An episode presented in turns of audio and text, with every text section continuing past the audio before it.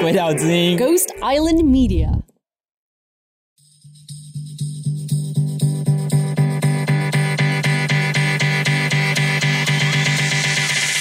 Happy Lunar New Year from Ghost Island Media and Waste Not Why Not. It's me, Nature Nate. And that's right, I celebrate the Lunar New Year, the only nature based New Year.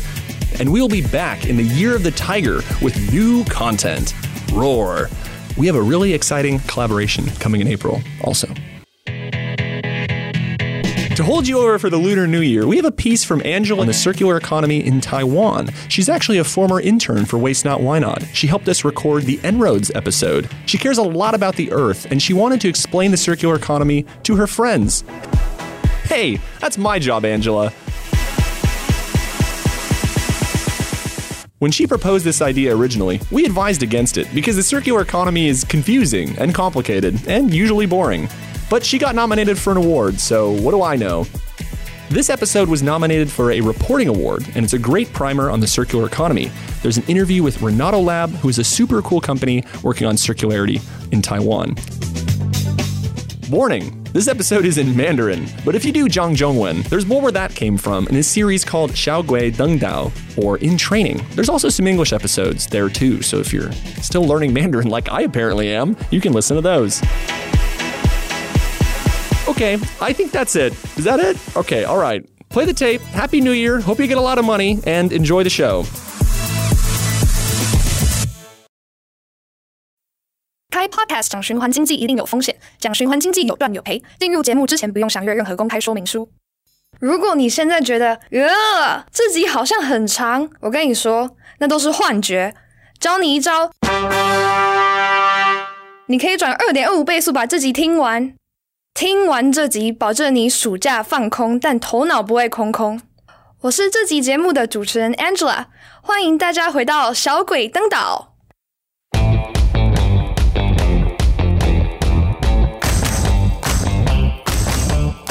欢迎来到 Ghost Island Media 鬼岛之音，你正在收听小鬼登岛 In Training。这是一个鬼岛暑期特别企划，由菜鸟实习生独挑大梁的 Podcast 节目。想知道今年夏天小鬼们如何突破极限，挑战二十四小时内生出一集 Podcast 吗？鬼岛第一批实习会有什么样峰回路转的结局呢？请订阅我们的节目，支持小鬼们度过这个欢乐的暑假。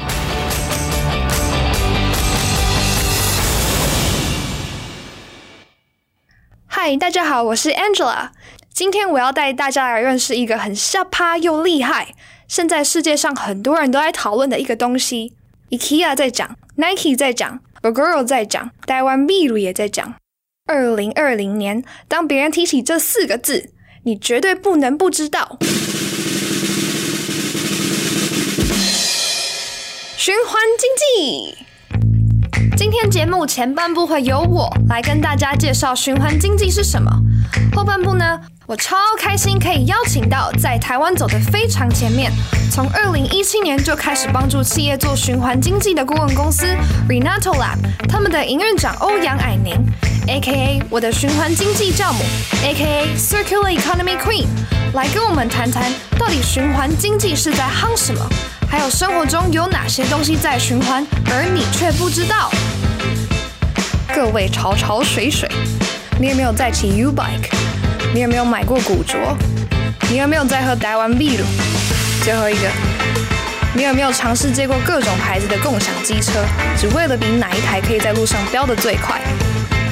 如果以上你有中的话，哎呦，恭喜你，你其实已经是循环经济的半个圈内人了。所以准备好，Let's get into a loop。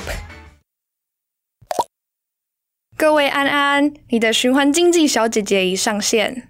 循环经济 （Circular Economy），哇哦，这啥？听起来好牛逼，好深奥哦！大家先不要紧张，其实它的概念很好理解。我们可以先从认识两种经济生产模式开始，一个是线性经济，记住，它就是伤害地球环境的恶魔。另一个就是今天的重点——循环经济。如果你觉得有点混乱，你可以试着在脑海里面幻想有一张白纸，接下来我要你画两个图案，首先画一条由左到右的直线箭头，再来移到旁边画一个顺时钟的圆圈。好哩，完成。那条直线就是线性经济，而那个圆圈呢，就是循环经济。我们现在生活中所习惯的生产以及消费模式，大多属于线性经济。就是恶魔本人。代表一个产品的生命周期会经历三个阶段：制造、使用，最后是丢弃。比如说，你买了一件新的牛仔裤来穿，过了一阵子，你觉得，嗯，好像不是很流行了，或是又过了一阵子，Oops，不小心吃太多闪电泡芙，有点塞不下热，你就会把裤子晾在那边不穿它。那件裤子可能就这样一直躺在你那块爆炸的衣柜深处，直到有一天你受不了你妈一直碎碎念叫你清衣柜的时候，你决定把它清掉，拿去丢掉。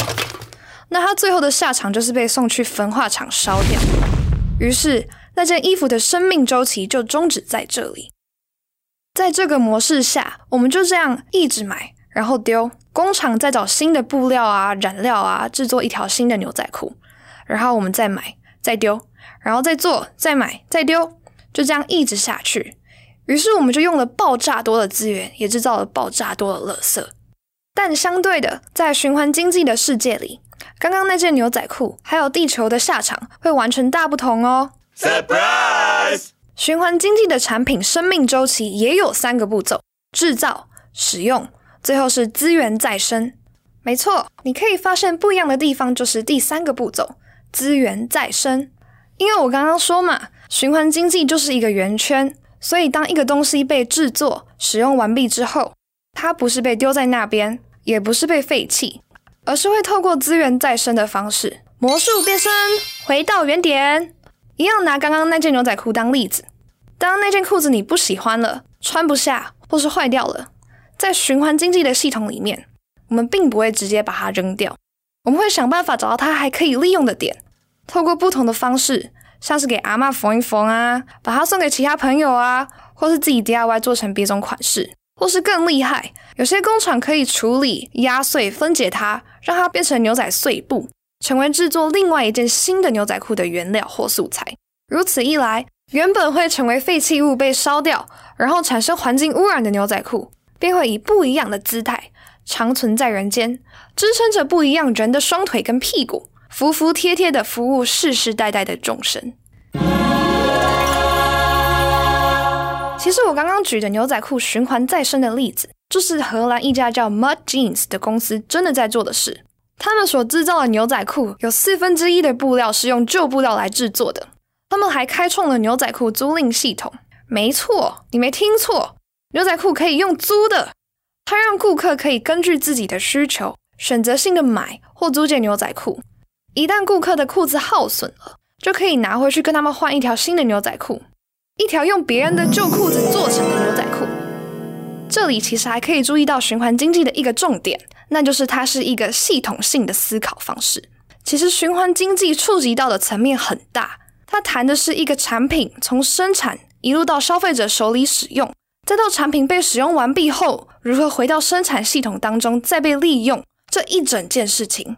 所以它跟企业端的生产有关，也跟消费者端的购买、消费意识有关哦。所以拉回来，循环经济是什么？如果要用一句话简单解释，那就是：只有放错地方的资源，没有真正的废弃物。所以下次有人问起你什么是循环经济的时候，你就想起那个圆圈。没错，就是我开头叫你在心里面画的那个圈圈。循环经济就是想办法让东西都可以在那个圈圈里面轮回，不浪费，不断变身，可以物尽其用的循环系统。这就是循环经济，你懂了吗？现在世界上真的越来越多企业在做循环经济这件事情。不要以为循环经济听起来很环保，可能都是一些很 boring 的公司在做的。不，现在都是一些潮潮水水爱的牌子在做这件事情。接下来，我们就请到我的循环经济教母 Renato Lab 的营运长欧阳矮明，来跟大家分享更多生活中你认得出来，但不知道它其实跟循环经济有关的品牌案例。为什么这些品牌要做循环经济呢？他们是为了地球吗？还是为了赚钱呢？Hello，海宁，很高兴可以邀请你上节目。大家好，我是欧阳海宁，然后我是在过去大半年的期间里面，会跟 Angela 一个礼拜碰面两次的朋友。可以请海宁简单介绍一下 Renato Lab 是在做什么的？Renato Lab 是一个以循环经济、循环设计作为主要方法来达成永续目标的公司。我们从二零一四年、一五年的时候，主要是使用工业产品设计作为手段，解决大量废弃物的问题。二零一六年那一年，我们也开始用设计思考回来看永续发展目标。然后那一年，我们做了 WDC 台北市设计制度的计划。那于是到了二零一七年，我们正式开始对私部门、对企业提供顾问的服务。那我想要问的是，就是循环经济是目前很多企业想要转型、想要尝试做的东西，嗯，然后大家就是很积极的把它当做一个手段，然后就想要执行它。那我想知道它背后的原因是为了环境吗？还是它是为了想要有经济效益呢？我说循环经济这东西，我会说，你想象就是香草冰淇淋这个字眼，它首先必须是冰淇淋，然后它是香草口味的。所以循环经济必然是和经济有关。那嗯，这时候我们就会讲到企业为什么很多现在开始在看循环经济。老实说，很现实的是，呃，国际上有很多的品牌，它开始要用永续来当做它差异化的议题。那当然也包括了很多政策的压力啊、市场的压力啊等等。OK。就是循环经济里面，其实它很强调一个资源再生的这个概念。嗯，但是就是大家或是我自己就会很好奇，那这跟大家以前一直在提倡，或是大家很熟悉做环保啊、资源回收，它最大的差异会是什么？我会说，它最大的差异在于核心概念是延长产品生命。以前我们都在想。材料上的资源再生，现在循环经济把商业模式也加进去，所以就有很多新的东西跑出来。比如说产品服务化，如果我不是买这个产品，而是使用啊买这个服务，比如说呃 U Bike 这样的案例，或者是呃车子租赁的案例，这个也在循环经济的逻辑范围里面，就是不择手段就让它留在地球上更久。我自己平常在想循环经济这件事情，有时候就想着想着就会。有点卡住，会觉得有点矛盾。嗯，就是如果像艾宁刚刚说的，一个产品它可以想尽办法留在这个世界上，嗯，那代表说消费者就不用一直去购买它。嗯，那这样子长久看下来的话，厂商不就是会亏钱，或是没赚那么多钱？没错，所以改变这个思维就很重要。要不然我打一个比方好了啊，你想象哦，如果一台呃电冰箱。买完之后，你至少会用个五年，甚至更长的十年，对吧？可是消费者买完之后，这五年跟十年跟这一个品牌制造商都不会有联系，对吧？然后隔了五年，你妈就说：“哎，要不然我们换一个冰箱好了。”然后结果这个这一个家庭就重新在市场上做品牌的搜寻，因为他跟他的品牌制造商已经五年没有联络了，中间也不保养，然后平常也不联系。好。那如果他是以租代买，他今天买的是服务，而不是这个电冰箱的本身的话，他每半年他们就碰一次，他平常就有做 maintenance，效能更好。当他下一次要再做冰箱的采购的时候，他会想到谁？他肯定是想到他现在就在用这个，因为他搜寻成本最低，啊，犯错的风险更低。嗯，所以。一定会赔钱吗？一定就不会赚钱吗？或者是说，我们反过来看，是不是有别的方式可以赚钱？然后这个产品物件可以在地球上服务更久？那企业有什么确切的方法是可以，就是达成循环经济这件事情？就像我前面有提到一个案例，是叫做 Mud Jeans，它是牛仔裤的再生跟租借。那艾宁有没有其他生活中的案例可以跟我们分享？比如说。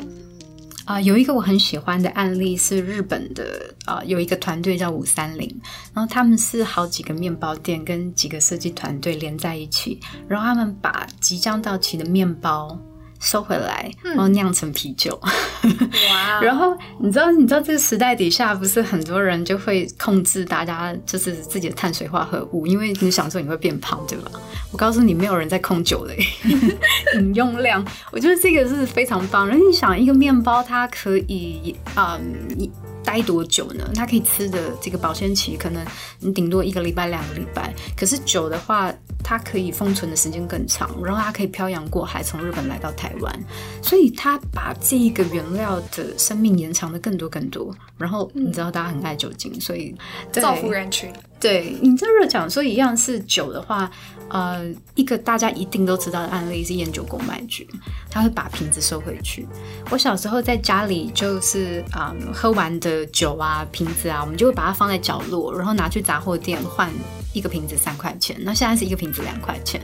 然后你就会想，为什么烟酒公卖局会把瓶子收回去？他要干嘛？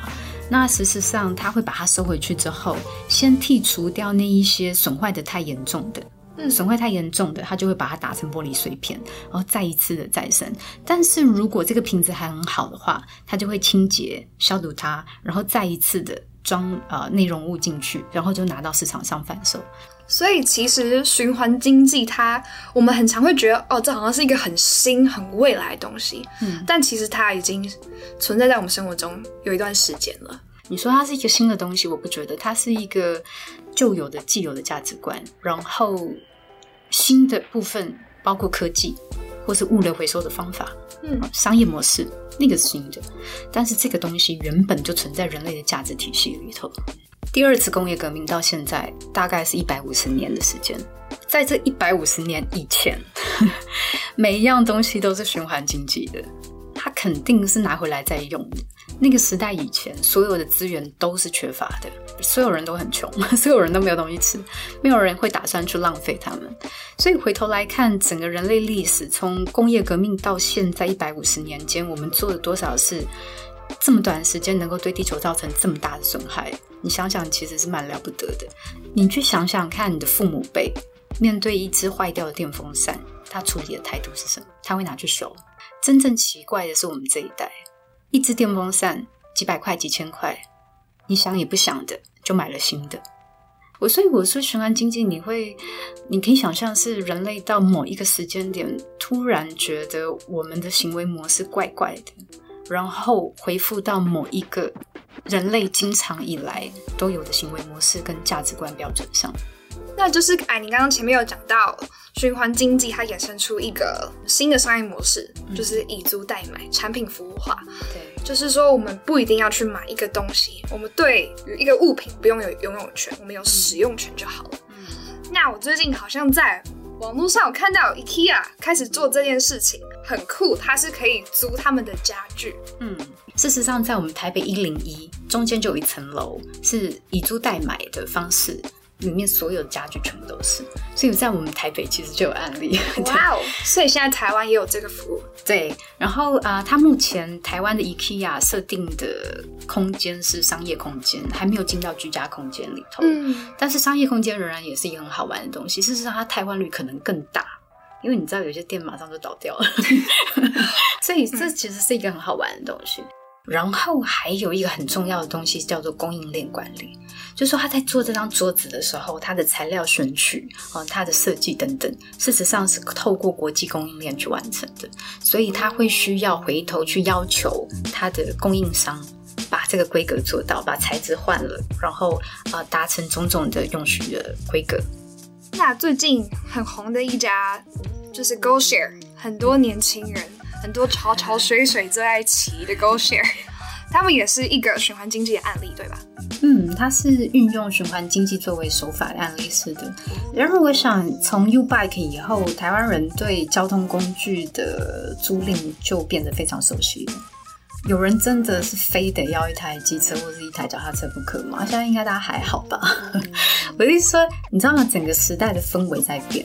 你看，你在这边看到的只是GoShare 或者是 WeMo Scooter 的兴起， 但是我建议大家往后退一步想，是这个时代的年轻人为什么可以不拥有一台机车？你想象这个时代，你不知道你什么时候会结婚生小孩，你甚至不知道接下来你会去哪里，然后你不见得会拥有一套一套房子，你知道，甚至大家都放弃这些事情了。所以，什么才是你的人生或者生命中重要的？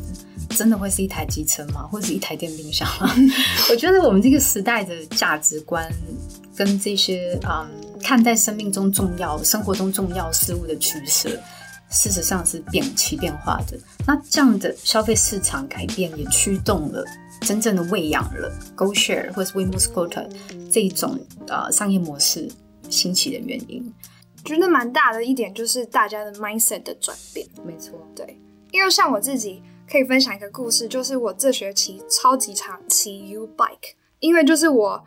上学期的时候，我在学校骑脚踏车，因为我们学校蛮大的。结果有一天，我好像就很赶，所以就乱停，然后结果就被拖了。就我们学校有那种，就是叫水源阿北，他们就是会开一台大卡车，然后大家旁边就会说：“哎，水源阿北来喽，快点，快点，快点！”可是反正那时候我应该就不在现场。然后我下课出来之后，我车子就被拖了。但是因为那个拖吊场有点远，然后我那时候就有点忙又很懒，然后就没有去。把它拿回来，但是我们有一个规定，就是如果你三个月没去拿你的车，你的车可能就是会直接被卖掉。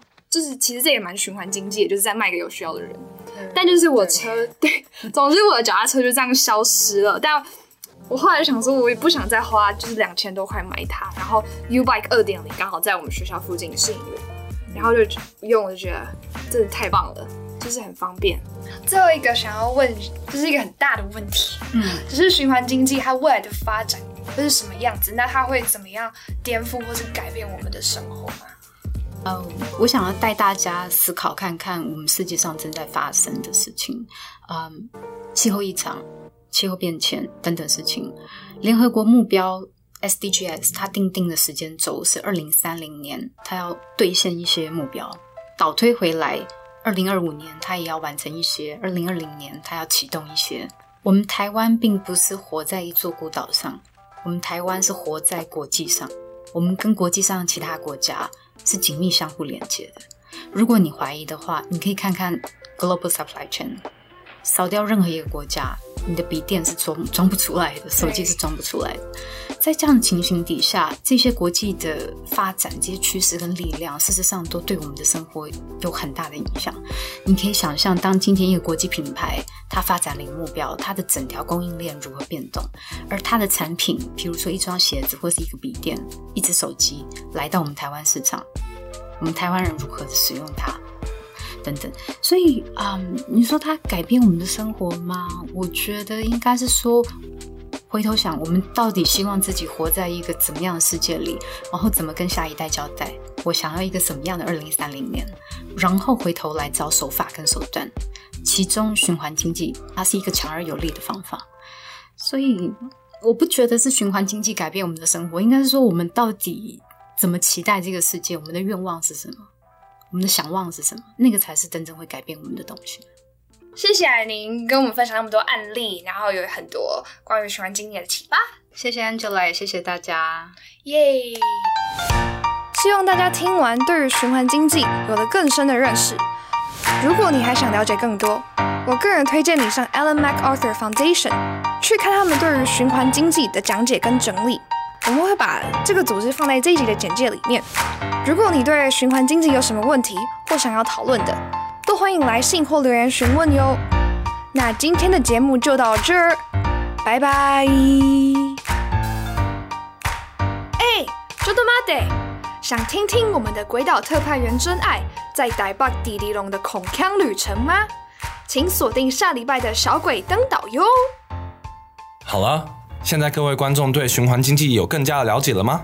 那现在又回到了我们鬼话直说的时间，让我们来听听我们的鬼岛巴乐小哥哥有什么话要说。嗨，大家好，我是玉成。今天呢，我要代替鬼岛老司机跟大家分享 Angela 录制本集 Podcast 小秘辛。那么，首先呢，我想要先跟各位听众朋友们道个歉，因为这次 Angela 跟艾宁的访谈部分其实是我负责监听的，但是那天我不知道出了什么毛病，就是。声音的品质居然如此的粗暴，让我觉得非常对不起各位听众朋友，然后当然也最对不起 Angela，因为让她这次剪辑非常的辛苦，花了非常多的时间跟功夫，才能够把音档修复成如今这么好听的状态。我想要在这里跟 Angela 下跪道歉，对不起，我是一个烂巴拉。但是虽然这样，同事们都非常同意，矮宁的知识含量真的是非常的丰富，让大家都学习到很多。我也觉得 Angela 这一集真的身兼多职，不只是主持人、访问者，他也有很成功的把作为制作人想要传达的知识和论点都有好好的表达出来。我觉得这个是非常令人刮目相看的。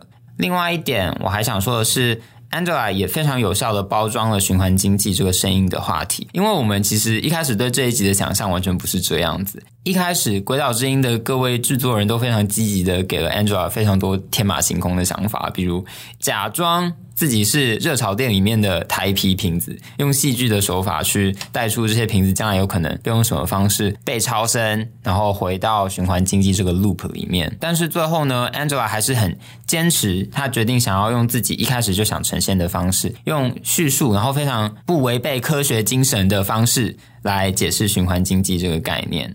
相信各位听众朋友也都刚刚都听到了，它的成果就是非常好听。然后我觉得又很好的展现出 podcast 这个媒介在说故事的方面上各种长处，不管是音效啊，还是节奏，还是 Angela 把自己塑造成一个循环经济小姐姐时候的口吻，我觉得都处理拿捏的非常好。讲了这么多，我最想说的其实就是 Angela 的功底真的非常非常棒。然后我们大家都很期待 Angela 下一次的表现。好，就这样，谢谢，谢谢大家，谢谢大家，就这样，就这样，就这样，没有了，拜拜。本集由 Angela Zhao 主持、制作、剪接，执行制作是 Trevor Liu，专案指导是玉成赖。本节目由鬼岛之音 Ghost Island Media 监制。再次感谢 Renato Lab 营运长欧阳矮宁前来采访，这周也多见了 Angela 一次。特别感谢 Blue 提供雪怪麦克风，以及 Future Word 提供录音室。我们下周见，拜拜。现在各位对循环经济有更多的了解了吗？那现在又回到了我们一如往常的，一一如往常啊啊，一如往常的，一日日啊，嗯，你知道往常是什么吗？我不知道了，你想知道吗？我等一下知道，这这不要录进去，怪怪的。现在回到我们一直晚上。